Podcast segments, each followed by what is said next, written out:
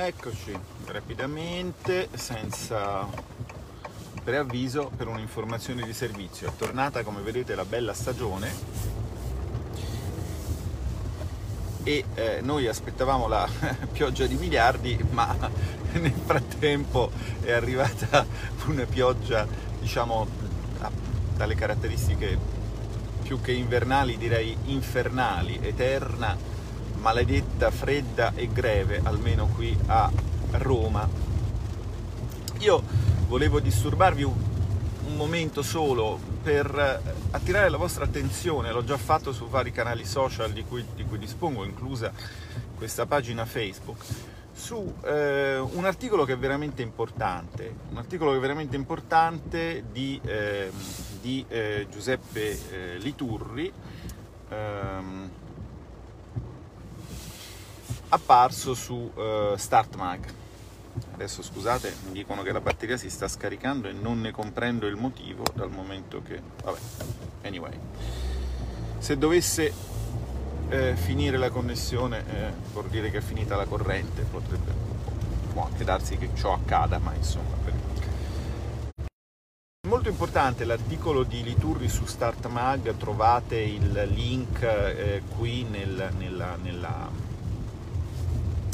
nella mia pagina Facebook, lo trovate nel mio canale Telegram, lo trovate su Twitter dove tantissimi lo stanno rilanciando, non solo direi nel merito, perché fa una disamina oggettiva, spassionata e sostanzialmente corretta eh, di quello che eh, comporta l'adesione al M E S, di quali opportunità e quali pericoli pochi, poche e quali pericoli molti questo strumento abbia. Ma anche perché leggendolo e vedendo che, diciamo, un giornalismo eh, serio, documentato, che si basa sulle fonti, non, sui, non sulle agenzie di stampa, che a loro volta si basano sulle veline dei vari um, or, organismi politici, eh, comprensibile, eh, ordinato, eh, esaustivo, un giornalismo di questo tipo sarebbe possibile.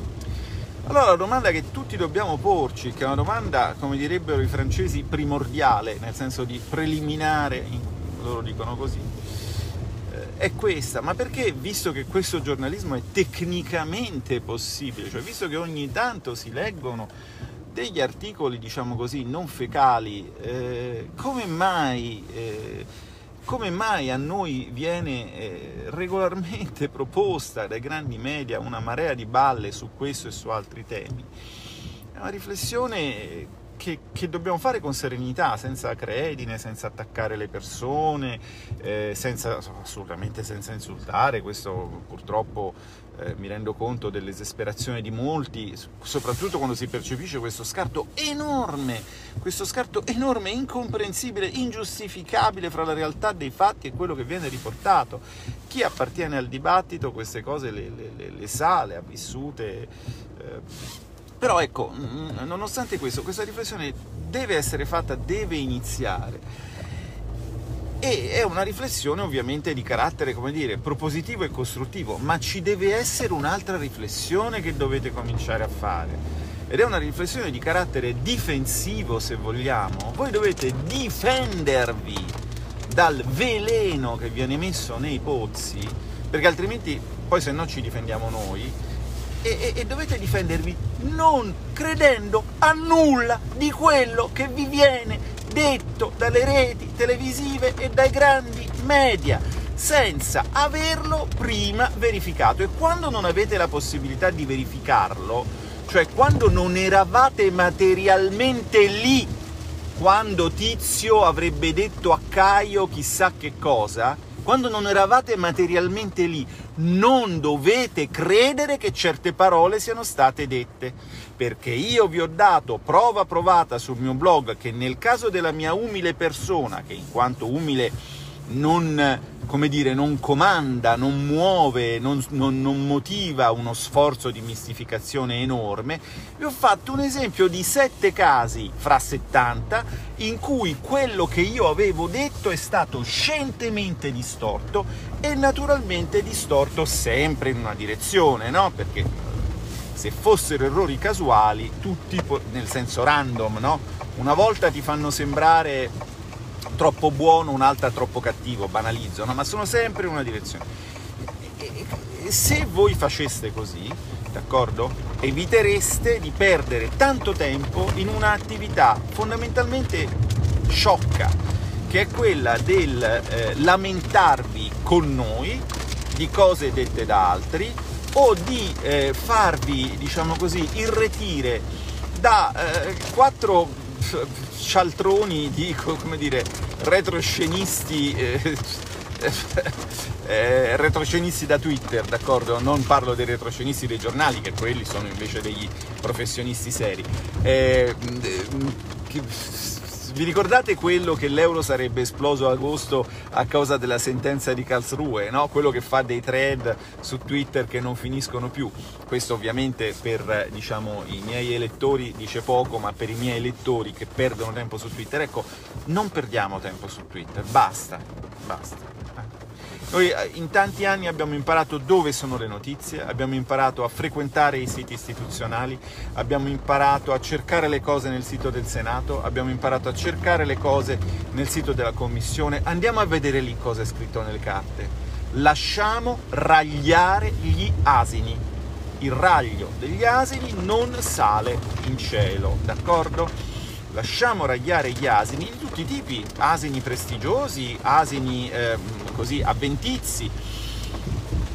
E chiudo, io sono sempre stato contro le, le petizioni, firmiamo qua e là, però questa mattina mi sono svegliato e dopo aver letto l'articolo di Liturri e dopo aver letto le mie agenzie su Telegram, capirete perché, mi è venuto voglia di andare su change punto org e di lanciare una raccolta firme per avere Classnot, che è il governatore della banca centrale olandese, eh, a, Palazzo, a Palazzo Koch, come governatore della Banca d'Italia, perché insomma ci deve anche essere un limite alla, diciamo così, mh, eh, elaborazione creativa della realtà, e anche ci deve essere un limite al eh, modo in cui si intende il rispetto dei ruoli istituzionali. Vero, verissimo, verissimo che la politica può aver fatto tanto per screditare se stesso, vero, ancora più vero che esiste un progetto di cui cinque Stelle sono parte attiva per screditare la politica affinché voi non siate rappresentati e difesi in nessuna sede istituzionale.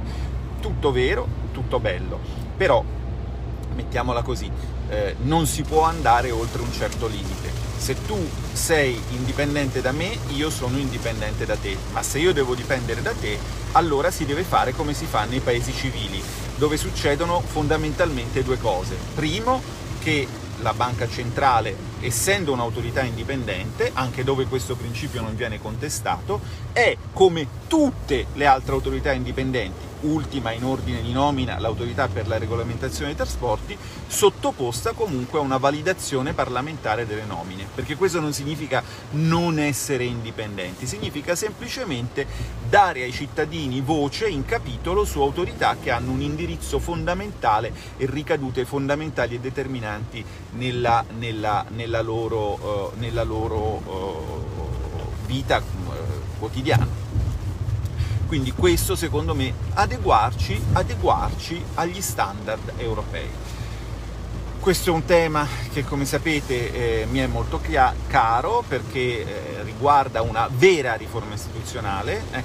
Usciamo anche da questo loop, diciamo, che siccome nella parola del nemico le riforme sono sostanzialmente tagli dei nostri redditi, che siano pensioni o che siano altro, allora noi ci diciamo che le riforme non servono. Le riforme servono. Il problema è capire quali, che non è certo eh, abolire, eh, diciamo, non, non, non, non prolungare l'esperimento di quota cento, o, o comunque ripensare le pensioni, o comunque rivedere gli estimi catastali per dargli una stangata sulle case.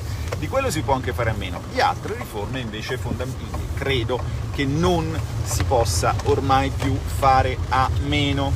Bene, nel frattempo sono arrivato in Senato, dove devo sentirmi l'audizione del ministro Provenzano, cui chiederò eh, alcune cose. Il tema, come immaginate, è il tema del giorno, e già vedo che ci arriverò fradicio perché purtroppo la mia logistica è cambiata. Vi ricordate che su Twitter abbiamo visto che io arrivo in aula in quattro minuti, ma se te li fai sotto una pioggia di questo tipo...